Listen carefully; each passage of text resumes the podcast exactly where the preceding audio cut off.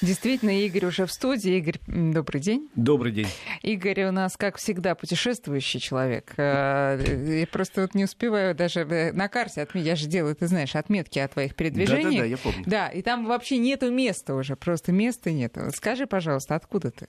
Э, собственно, сегодня я приехал из маленького путешествия по Калужской области, расскажу во второй части. Совершенно замечательные места для себя открыл новые. А э, три дня назад прилетел из Франкфурта на Майне, где сейчас открылся для широкой публики очередной франкфуртский международный автосалон, одно из самых ярких и значимых событий в автомобильном мире. Он проходит раз в два года осенью, чередуясь с парижским автосалоном. В этом году Франкфурт и вот что я о нем хотел вам рассказать. Э, во-первых, немножко сразу разочарование. Два года назад Франкфурт это был просто вот взрыв. Э, прошло всего лишь два года, и он довольно сильно ужался. Если это два года назад было 11 павильонов, а четыре года назад это было 11 павильонов, и каждый из них там по 2-3 этажа был занят, то сейчас это всего-навсего там 5-6 павильонов, а часть из них закрыта. Видимо, э, пришло время переформатировать. Фантазия закончилась. Международным просто. выставкам всем. Это, от этого страдают все. И э, франкфуртский, и парижский автосалон, наш московский. Видимо, форма вот такая привычная, когда все приходим, тут стенд справа Audi, слева там Mercedes, ах, ах. Видимо, эта форма себя изживает. Э, как мне показалось на первый взгляд. Потому что вот часть павильонов этого огромного комплекса Франкфурт-Мессы вообще была закрыта а часть открыта, но они ужались. Например, э, в павильоне, где раньше была только одна марка BMW, теперь кроме BMW помещается и Hyundai, и Opel, и Land Rover, и Jaguar, и еще кто-то. А раньше был только BMW. Ну а с чем это связано? С тем, что вы просто связано меньше тем... выпускают? Нет, нет. Связано, во-первых, ну, стагнацией мирового авторынка потихоньку. А во-вторых, связано с тем, что мы все больше переселяемся в сеть. Но в сети мир... не пощупаешь. И все мировые премьеры сейчас проводятся не на салонах, а отдельно, либо в сети вообще, либо делают отдельные мероприятия, Многие компании считают, что вот когда всех собрали на одной площадке, как-то невыгодно делать премьеры. Надо mm-hmm. разнести события такие. Но это уже подход пиаровский, что мы должны быть отдельно, показать. Вот все сказали «ах», а тут, когда с утра говоришь в 9.30 «ах» на стенде Мерседеса, в 10 «ах» на стенде Volkswagen, и к трем часам, когда доходишь до стенда Ниссана, уже на «ах» сил не хватает. Ну, во всяком случае, действительно, поджались все по площадям, но не по количеству премьер. И я сразу могу сказать, разговаривал со многими людьми, говорю, ну что же, эпоха классических автосалонов приходит к концу. Да нет, говорят, наверное, мы в рамках вот этих автосалонов будем придумывать какие-то шоу, какие-то мероприятия, но э, при этом людям по-прежнему интересно. И э, вот на прошедший Женевский автосалон пришло почти, э, пришли почти миллион человек посмотреть посетителей. На наш московский приходит по 500 тысяч человек. На франкфуртский, который только вот открылся для публики, придет тоже 1800-900 человек. То есть людям же интересно, значит, смысла совсем сворачивать, конечно, этого дела э, не надо. Ну вот мне интересно, ты как э, уже уж такой э, знаток и бывалый человек, э, тебя ты ходишь, ну вот как это, как представь себе человек, который каждый день ходит в Третьяковскую галерею. И, ну, ну что, ну понятно, нет, ну Тресковская это, может быть, не удачный, удачный пример, там новинок-то нету, но каждый день ходит по выставкам, да. Ну, все примерно ему уже понятно, а тебя тянет куда-то сесть, что-то потрогать? Или все примерно вот, ну... Конечно, тянет. Я на самом деле люблю машины, люблю ездить, и э, каждый автосалон для меня открытие, потому что все, э, ну не все, но многие компании представляют какие-то машины, которые очень долго ждали. Вот из э, таких ярких премьер автосалона, которые ждали все очень, это э, Land Rover Defender. Это машина, икона стиля в некотором смысле. Первый такой внедорожник для всех, что называется. С 1948 года он выпускался, пережил несколько обновлений, потом прекратили выпуск несколько лет назад и сказали, ну сейчас мы вот подготовим новую модель, вы увидите. И вот Defender очень ждали, и больше всего собралось народ на премьеру. Ну, не знаю. Премьера состоялась, машина кого-то вдохновила, очень кого-то сильно разочаровала, но равнодушных не было на самом деле. Поэтому, еще раз говорю, я, надеюсь, никогда не остыну. Лично я э, могу сказать, что у меня ощущение двойственное. С одной стороны, Defender, к которому мы привыкли, это такой кондовый внедорожник, который стартовал производство как машина для фермера. Mm. Потом это были покорители какие-то там неизведанных земель. Это была простая, очень кондовая, не очень комфортная, но зато очень проходимая машина. И ремонтно э, способная, что называется, ее можно было отремонтировать, как и наш УАЗик с помощью ломота. А, на сегодняшний день тоже перешла в категорию премиум, и теперь это Defender очень недешевая машина, уже не рамная, а с несущим кузовом, с независимой подвеской, только с автоматом, только с автоматом. Э, с дизелями, с несколькими, есть вариант с гибридом, роскошный салон, ну и цена соответствующая, начинается от 3,5 миллиона, на нашем рынке продажи стартуют очень скоро честно говоря, э, жалеешь об уходящем прошлом вот том кондовом автомобиле. С другой стороны, понятно, что сейчас требования другие. И э, клиент хочет иметь не только возможность проехать поперек борозды, но еще комфорт в салоне. А с этой точки зрения все хорошо. А что касается ходовых качеств, обещают, что автомобиль, имеющий клиренс, увеличивающийся почти до 30 сантиметров, это грандиозно, может преодолевать броды до метра. Ну, посмотрим. Посмотрим, потому что ходового тест-драйва еще не было, машину только показали, дали возможность сидеть в салоне. Ну, что могу сказать, получился еще один брат Discovery, только чуть-чуть подешевле, ну, на 100 рублей, условно говоря. Посмотрим, насколько он проходим. А так, это вот одна из ярких пример э, автомобиля э, с традиционным двигателем. Очень много, как ты понимаешь, автомобилей на электротяге. Это просто такое поветрие европейское, все стенды демонстрируют электромобили, абсолютно все. Не так много компаний было представлено, порядка 15 из 40 пришли, плюс 3 китайские. Mm. А европейских и корейских было, японских было всего 15. Но э, премьеры были в основном электрические. Более того, вокруг э, Франкфурта ходили слухи, что зеленые собираются вокруг салона устраивать такие пляски с бубнами, Э, пошел э, слух, что будут э, бойкотировать салон, запрещать, перегораживать входы для посетителей. Более того, на первой презентации, первая презентация была Volkswagen, ждали, что будут какие-то провокации со стороны зеленых. Полиции было очень много. Провокации не было. Зеленые собрались перед входом в количестве человек, наверное, 50 с плакатами «Долой двигатель внутреннего сгорания», «Хотим дышать», вот что-то такого типа. Очень странно они себя вели, потому что большинство примеров-то электрические, а чего еще вы бушуете? Но я давно понял, что экология в Европе это давно уже политика и бизнес. К реальной жизни отношения это не имеет. И вот очень много электрических премьер, причем часть из них серийные, часть из них доедет до России. Э, главная премьера, наверное, одна из главных, правда, про Россию тут ничего не говорили, это премьера нового автомобиля гольф-класса от Volkswagen. Называется он ID3 и это чистый электромобиль.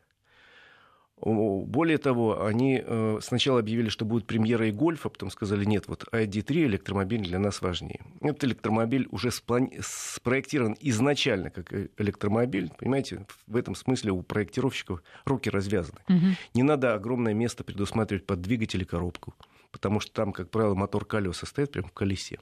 Коробки нет вовсе. Единственное, надо как-то разместить э, аккумулятор могучий на сегодняшний день. Он очень много места занимает. Ну, научились... Сколько?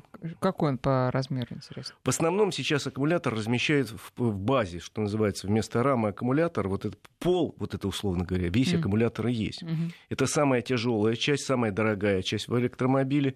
Но, с другой стороны, поскольку очень низкий аккумулятор, центр тяжести низкий, автомобиль получается более управляемым и надежным, надежным стабильным, да. стабильным на дороге. Вот ID3 со следующего года начинает продаваться в Сирии. Первый, первый год намечено производство 30 тысяч автомобилей по цене от 30 тысяч евро. Самое смешное, автомобиль показали первый раз, но все заявки уже есть на следующий год. Весь тираж уже продан. Не знаю. Внешне мне автомобиль, ну не то, что не понравился, не произвел впечатления. А внутри он, конечно, похож на самолет там нету ни, ни одной кнопки. Я вот как раз сейчас смотрю на картинку и вижу, что э, там есть внутри, монитор просто и все. Там внутри ни одной кнопки нет. Там нет внутри ни одной крутилки. Там ни одного ну, колесика руль, переключателя. Скажи спасибо, что есть руль. Да. Крутилка а так, главное. сенсорные панели, э, собственно, тачскрины и внутри действительно ощущение самолета. На соседнем... Подожди, подожди, хорошо, поворотник хотя бы скажи, как включается? Поворотник включается по-старому. А, слава богу, все, успокоил. А на соседнем стенде компания Porsche презентовала первый в своей истории электромобиль, причем электромобиль спортивный, который, более того, будет продаваться в России со следующего года. Это называется Porsche Taycan. Это такой очень ну, дизайна свойственно для этой компании, стремительный такой автомобиль, может быть, немножко похожий на Панамеру, на другие модели, но такой в стиле Porsche выполненный. И это чистый электромобиль с сумасшедшим э, запасом энергии, и которые принудительно ограничили скорость, сказали, до 260 километров, но, но разгон там за, за 2 с небольшим секунды до 100 километров. Словом, такой, такая ракета и запас хода, как, так же, как в случае с э, Volkswagen ID, в зависимости от комплектации, обещают до 500 километров. Правда, вот вот есть такая такая тонкость, когда пишут запас хода, обычно ставят такой звездочку, значит, 500 километров и звездочка. А внизу сноска, это со всеми абсолютно электромобилями, что данные получены во время испытаний в неких условиях, когда есть ровная дорога, температура там плюс 25, никакого ветра, то есть Э, и езжай. То есть ни пробок тебе, ни морозов тебе, ни ночи тебе, это днем происходит. Не надо включать, то есть фары, не надо включать обогрев салона, и даже кондиционер не надо включать. Вот тогда этот автомобиль в неких идеальных условиях проедет 500 километров. И это ставится звездочка. А вот в реальных условиях, конечно, 500 километров – это недостижимая цифра. Э, почему не так э, совсем не популярны электромобили в России, потому что в условиях российской зимы это совсем не 500 километров. И а даже... сколько? Я тебе могу сказать, однажды я брал на тест электромобиль в Москве. Было довольно холодно, порядка 18 градусов мороза. Э, это был вечер. Надо было включить, соответственно, обогрев салона, обогрев стекла, обогрев э, зеркал заднего вида, э, фары. И была пробка 18 километров. То есть все мои, у меня есть несколько знакомых электромобилей, зимой на них не ездят вообще. Ездят летом, в основном по выходным. А, так вот, э, вот эти 500 километров со звездочкой, это как-то хоть честно немножко. А другая вещь, когда говорят тебе, вот Volkswagen ID от 30 тысяч евро. Я подошел на стенд, тогда говорю одному представителю, а почему вы не ставите тут звездочку? Он говорит, почему? Говорю, а вы не говорите, что сколько вам доплачивает правительство за каждый выпущенный автомобиль? Потому что, э, давай говорить честно, стоимость аккумулятора сегодня настолько велика для автомобиля вот этого большого, могучего, что если рядом поставить два автомобиля, обычный бензиновый или дизельный, и рядом электромобиль того же класса, ну, того же размера, условно говоря, с тем же примерно набором опций, то стоимость электромобиля будет в два, два с половиной раза больше, чем обычного автомобиля. И во многих странах государство просто доплачивает и производителям, и потребителям хотя бы часть денег компенсирует, иначе спроса не будет вообще. И вот эти 30 тысяч это даже не себестоимость автомобиля, то есть компания Volkswagen наверняка продает эти автомобили по сумме ниже себестоимости, потому что правительство доплачивает или каким-то образом компенсирует. Ну какая цена реальная, какая себестоимость, неизвестна. То вот тут надо ставить вторую звездочку и понимать, что, к сожалению, с одной стороны, мне очень нравятся электромобили, с другой стороны, я понимаю на сегодняшний день их недостатки. А с третьей стороны, получается, что некая, некая нечестная конкуренция абсолютная потому что во многих западных странах закрыли для себя развитие темы бензинового или дизельного двигателя и сказали только электромобиль. Ребята, ну, только электромобиль, а насколько денег хватит у фрау Меркель доплачивать за каждый электромобиль из бюджета, я не знаю. То же самое касается и Франции. Ведь все электромобили, еще раз говорю, на сегодняшний день неэффективны и убыточны. Хотя технологии, конечно, шикарные, и нету коробки передач, и там четыре мотор колеса э, двиг, стоят в каждом колесе, и место свободное, можно спереди, что хочешь разместить, багажник сзади, салон сделать огромным, там ноги вытянуть вперед, потому что двигатель впереди-то нету. Представляешь, ты длинные ноги вытягиваешь вот вперед до э, переднего бампера, идти хорошо. Неплохо было бы, да. Но все это в будущем, но бал электромобилей продолжается на каждом стенде, даже Э, моя любимая Шкода, и то показала в Европе, будет у них выпускаться маленький автомобиль Citigo электрический, а большой Суперб они сделали теперь гибридом. Правда, говорят, в Россию не поедет, спросом не пользуется. Мы будем предлагать вам классические автомобили, благо на них спрос большой.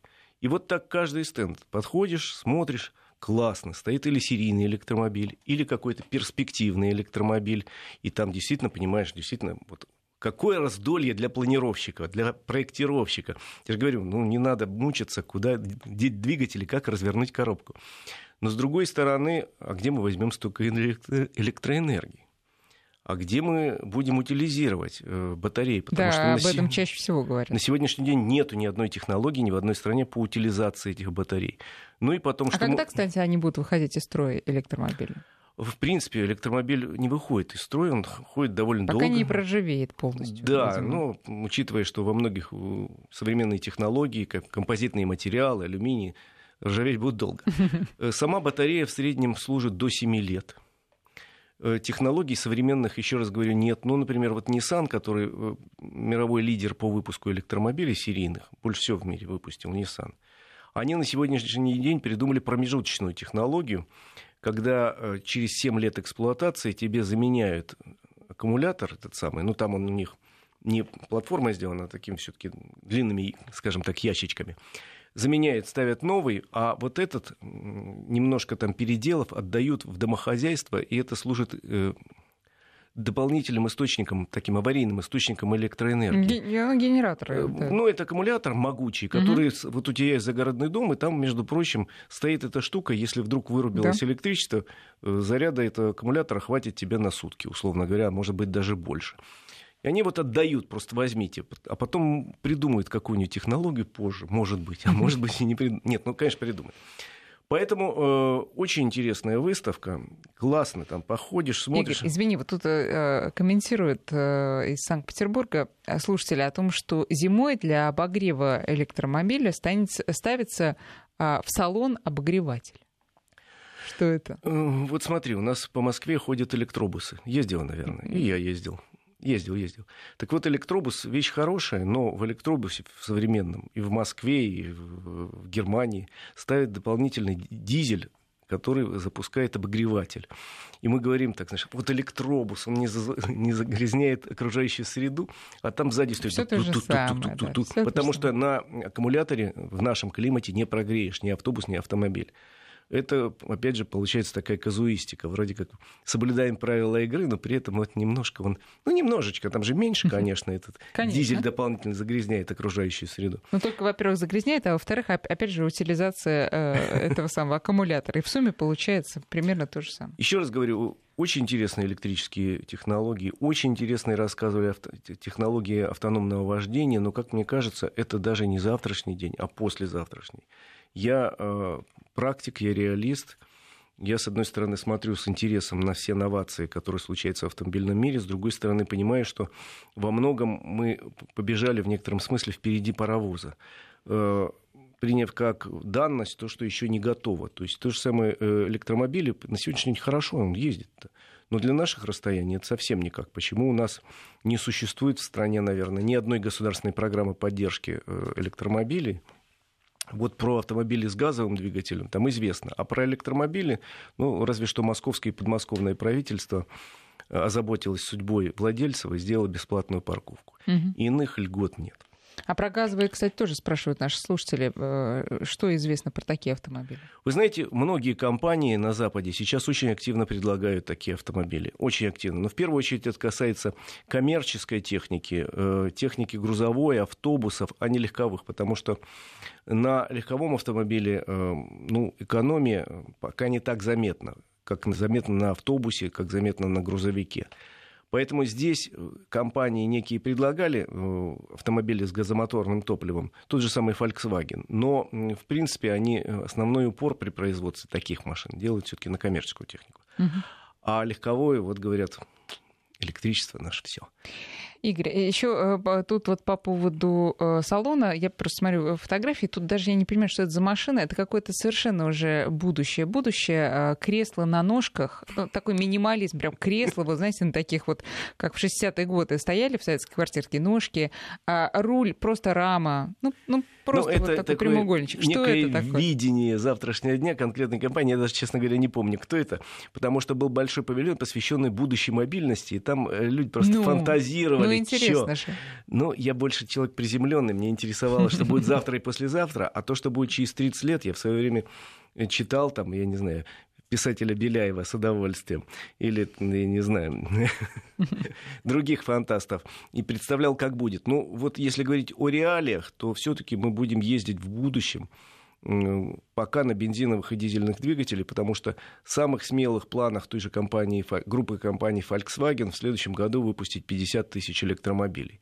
Э, чтобы ты понимала, э, компания Volkswagen выпускает в год 10 миллионов. Миллионов, конечно, да. Э, к 2025 году они говорят, мы будем выпускать до миллиона автомобилей, но опять же это будет одна десятая часть всего выпуска. Электро. Электромобилей угу. до миллиона.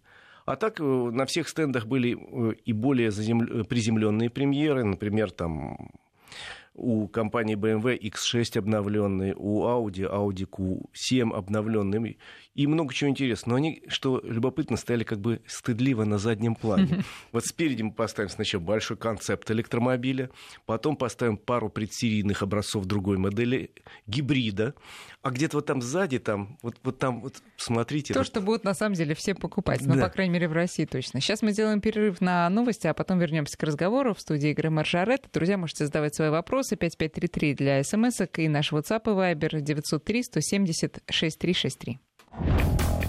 Автодетали с Игорем Маржаретто первой части программы мы говорили про э, автосалон во Франкфурте. Единственное, что меня еще интересует, последнее, чтобы завершить эту тему, это все-таки прозрачные, э, ну, прозрачные машины.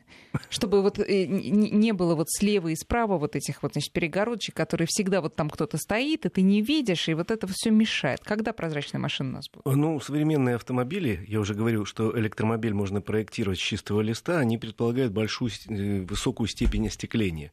Совсем совсем стоек не будет, совсем такого же стоек не было, не будет, потому что это элемент безопасности. Но окна становятся все крупнее и крупнее. В этом смысле мне очень понравилась коллекция новых концептов от Audi. Э, i у них называется, вот, особенно вот iTrack, новый концепт-кар такого внедорожника, так там вообще огромные стекла, огромные колеса, огромный салон. И вот это обещают будет завтра ездить. Ну, завтра не завтра, но в каком-то будущем. Во всяком случае, э, ты права, э, такая тенденция есть. Остекление становится все более таким большим и обзор все более э, таким красивым. Даже не а знаю, главное, безопасно. Да, конечно. Для современные... пешеходов и для водителей. А современные материалы позволяют сделать стойки вот эти самые элементы да. безопасности, их достаточно прочными. Ну вот и хорошо. А теперь мы переходим уже к э, более таким поездкам. Маленькому моему путешествию, да, которое да. случилось последние три дня. Давно собирался, собрался, и в пятницу мы поехали э, большой компанией из восьмерых человек в Калугу и Калужскую область. Собственно, я в Калужской области бывал много, и в Калуге бывал много, но были места, которые для меня пока были не открыты. Вот теперь мы их открыли.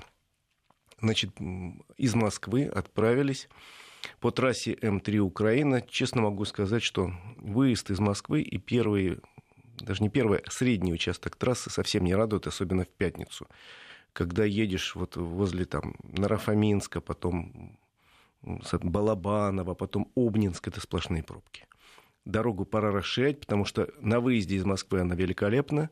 Дальше она тоже великолепна, скоростная дорога становится уже в Калужской области, а посредине кусок Москвы, Московской области и Калужской области, это, конечно, очень тяжело.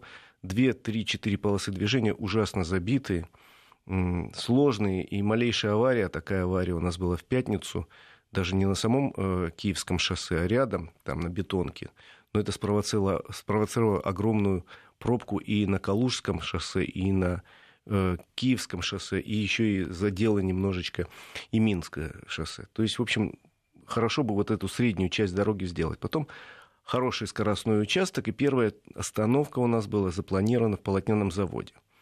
Полотняный завод – это бывшее имение семьи Гончаровых. Вот если ехать из Москвы в сторону Брянска, по трассе М3, налево будет Калуга, а направо примерно километров 18 от трассы. От трассы имения Полотняный завод. Совершенно чудесное место. В очень красивых вообще условиях природных. Э, в начале XVIII века прапрадед Натальи Николаевны Гончаровой по э, указу Петра I построил там э, производство полотна. Почему полотняный завод? Ну, был полотняный завод с 1718 года. Там производят полотно, потом еще и бумагу начали производить. Это одна из первых современных на тот момент фабрик по производству этих материалов, в том числе, в первую очередь, полотна для парусов делали. Угу. Ну и далее это имение принадлежало семье Гончаровых на протяжении 200 лет. Оно разрасталось. Был построен большой господский дом, э, церковь, родовая усыпальница, хозяйственные постройки. На сегодняшний день, вот уже несколько лет, это все возрождается. Есть основное здание, собственно, где музей э, имения Гончаровых и музей бумаги. Есть, возрождается церковь, э, очень красивая. Удалось частично возродить усыпальницу родовую семьи Гончаровых, потому что советская власть почему-то пыталась уничтожить ну, вещь, которая, ну, странно. Вот, например, родовую усыпальницу зачем-то разрушили, построили колхозную столовую на ее месте. Сейчас это возрождает. Ну, и там есть уже и гостиница, которая находится в здании бывшего э, каретного сарая, и кафе, которое находится в, в здании, где написано был дом для кучеров. Mm. И плюс там речка есть, мостики, беседки. Очень красивое место. Ну, мы приехали, как раз свадьба там была. Э, они э, очень любят организовывать там свадьбы, калужане. Очень все красиво э, и интересно погулять. Еще раз говорю, потихоньку все возрождается в очень хорошем состоянии поднимается, собираются коллекции какие-то, потому что действительно за годы советской власти многое уничтожено было но что-то удалось сделать, и место очень приятное. Учесть надо, что, еще раз говорю, принадлежало семье дворян Гончаровых, и э, Наталья Николаевна Гончарова в девичестве позже стала э, госпожой Пушкиной. Пушкин несколько раз приезжал в это имение, сватался там, собственно, ну и удачно достаточно. Вот первая точка, я в ней побывал первый раз, мне очень понравилось. Вторая точка и, наверное, главная точка нашего путешествия была Оптина пустынь. Официально это называется э, Веденский Ставроприги... Ставропигиальный монастырь. Вот это сложное слово означает, что этот монастырь относится к числу важнейших в России, подчиняется напрямую патриарху. И э, это тоже очень значимое место для России. Это еще примерно 100 километров на юго-восток от Калуги. И э, очень интересно он расположен. Он имеет древнейшую историю – XIV век некий раскаявшийся разбойник по имени Опта основал тут первый скит, поселился, потом монахи жили, начиная с XIV века. Монастырь знал периоды и подъема, и падения, и запустения. И при э, всяких царях закрывался несколько раз, причем еще до советской власти. И расцвет, собственно, монастыря относится к э, концу XVIII, началу XIX века – когда э, стал настоятелем некий Авраамий, и он очень много сил приложил для того, чтобы монастырь стал вот, действительно значимым. Э, в начале XIX века построены основные каменные здания. И самое главное, он начал приглашать старцев. Возродил институт, так, ну, я условно говоря, таким банальным языком, начал приглашать старцев. Для них специально был построен скит в начале XIX э, века, и эти старцы, они были настолько э, умными, скажем так, доброз, э, добродетельными, настолько их авторитет был велик, что к ним начали тянуться люди, и монастырь стал ну, одним из самых главных центров православия в России, и более того, таким каким-то таким мерилом нравственности. Я, все, наверное, знают, что там был и жил несколько дней и несколько раз Гоголь, Э, Достоевский приехал, его привез туда друг его, историк Соловьев.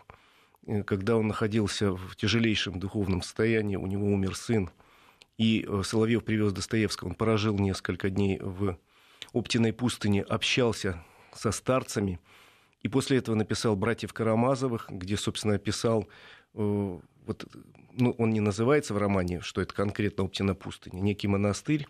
И старец, с которым ведут беседы герои, это выведен под именем старца Зосимы. На самом деле у него есть реальные прототипы. Ну и в с конце... которым общался Достоевский. Да, конечно же. Для него это было очень серьезно. Он испытал очень серьезные изменения. В общем, вышел из э, кризиса и сел снова за перо взялся. Э, в начале 20 века, естественно, монастырь сильно пострадал. Его, естественно, закрыли при советской власти. Почему-то любили очень издеваться над церковными зданиями, потому что там разместили э, концлагерь. Сначала для э, пленных поляков – а потом, после войны, там был концлагерь для советских, увы, солдат, которые побывали в плену. Такой фильтрационный лагерь. В 1988 году монастырь передан снова Русской Православной Церкви, с того момента началось возрождение. Да, я забыл сказать, что, конечно, многие монахи пострадали в гражданскую войну и после. Последний настоятель был расстрелян, естественно, э, уже в 1937 году, когда он служил тайно. Все равно нашли и расстреляли. Э, с 1988 года монастырь расцветает, очень много прихожан э, там вокруг приезжает, верующих, паломников огромное количество.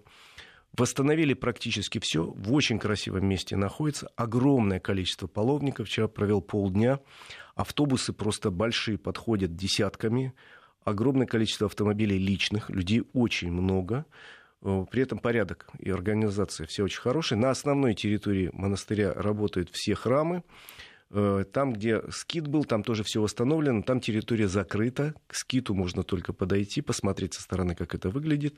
Там идет непрерывная служба, непрерывное монашеское служение. И единственное, что там есть, э, это источник, естественно, святой, где все набирают воду. Угу. Ну и плюс к тому знаменитые на всю округу пирожки, которые пекут в трапезной, в монашеской. Очень вкусные, пробовал. И вообще сама по себе трапезная славится. Э, на всю округу готовят там очень вкусно.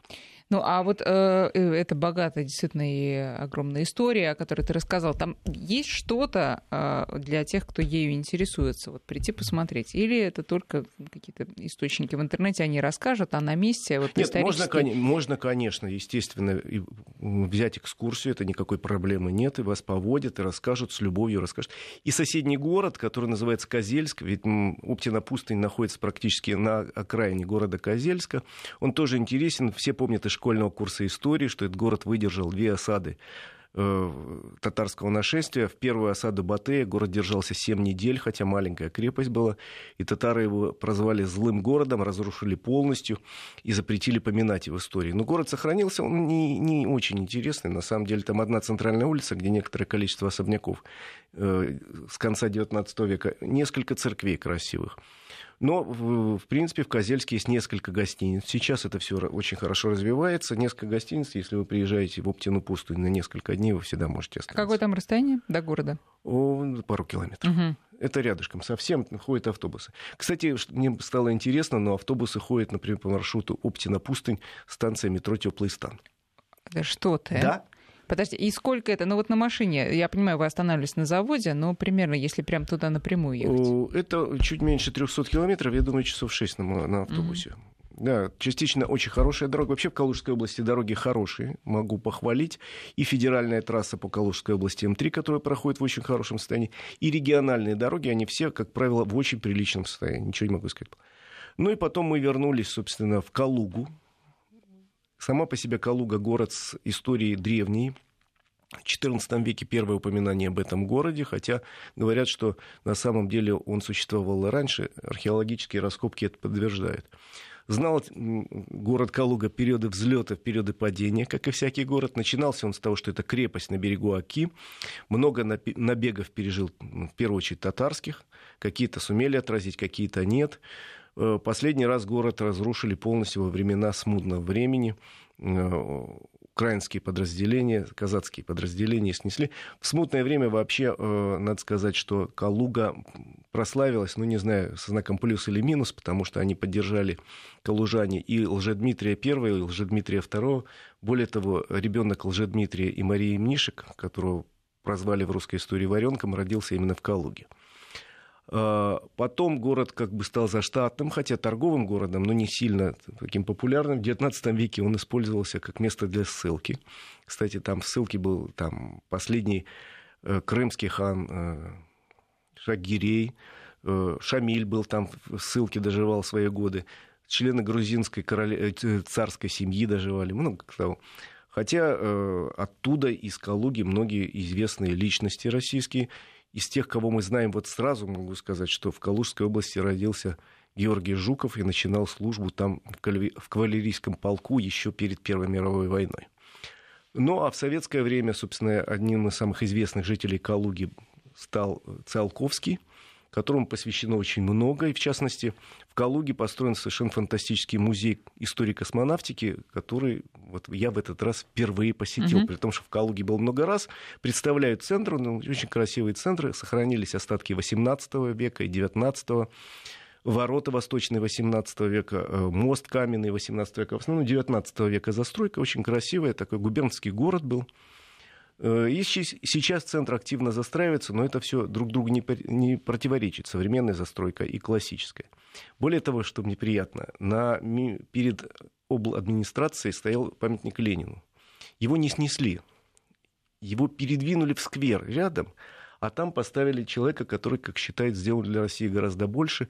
Там стоит памятник Ивану Третьему, при котором случилось на Калужской земле стояние на Угре, и после этого э, российское, московское княжество, а позже российское государство стало полностью суверенным и э, признано всем миром, потому что сбросили татарское иго. Вот в центре стоит памятник Ивану Третьему. А что касается музея космонавтики, там просто надо побывать и понять, что его, между прочим, заложил э, Юрий Гагарин. Этот лично. музей заложил Юрий да, Гагарин. в 1961 году. В строительстве активно принимали участие Сергей Павлович Королёв, очень активно, многие космонавты. И действительно, музей очень интересный, приезжают оттуда, туда со всей России, потому что там на довольно большой территории, ну, это большое помещение, э, собраны реальные, между прочим, спутники, реальные модули космических кораблей, реальные костюмы. И очень интересные экскурсии, люди ходят, смотрят, изучают. Я вот был там позавчера, могу сказать, что людей очень много, автобусы подъезжают. Э, и не успевает выгрузиться одна, другая экскурсия. А рядом строят новое здание, еще больше, которое будет, обещают к концу этого года его сдать. Так что музей космонавтики, к нему же э, относится домик, где жил Королев, там, не, прошу прощения, Циолковский. Угу. Но, собственно, о самом Циолковском довольно много рассказано в самом музее истории космонавтики, так что домик я уж, извините, не пошел смотреть.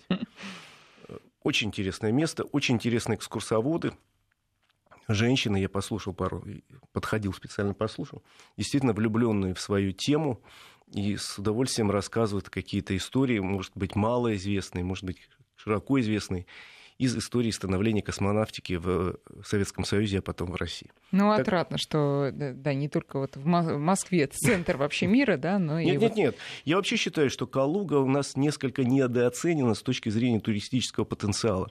Там же есть еще и прекрасная Медынь, там еще есть города, которые надо будет съездить. Дороги хорошие, инфраструктура вполне себе современная, есть где поесть и в городе, в любом, и на трассе, на всех. Дороги, еще раз говорю, качественные, поэтому от Москвы, э, вообще от соседних городов э, в Центральной России ехать не так далеко. Я не считаю, что... Мы вот в пятницу выехали в три часа дня из Москвы. Еле-еле успели до пробок. Ну, это вы рисковые ребята, конечно. В пятницу в три часа, часа дня, дня при хорошей все таки еще погоде Смелый поступок. И мы там поймали, кстати, хорошую погоду, было и в пятницу, и э, в субботу очень хорошая погода, а сегодня утром, ну так, тучи висели, но дождя не было, когда мы ехали назад. Так что советую, как вариант для путешествия на 2-3 дня, это то, что надо. Ну, еще пару слов об автомобиле, который, собственно, я для этих путешествий специально брал. Это не первый раз я беру такого рода автомобили. Я сильно полюбил микроавтобус. Потому что ехали мы двумя семьями, четверо взрослых, четверо детей.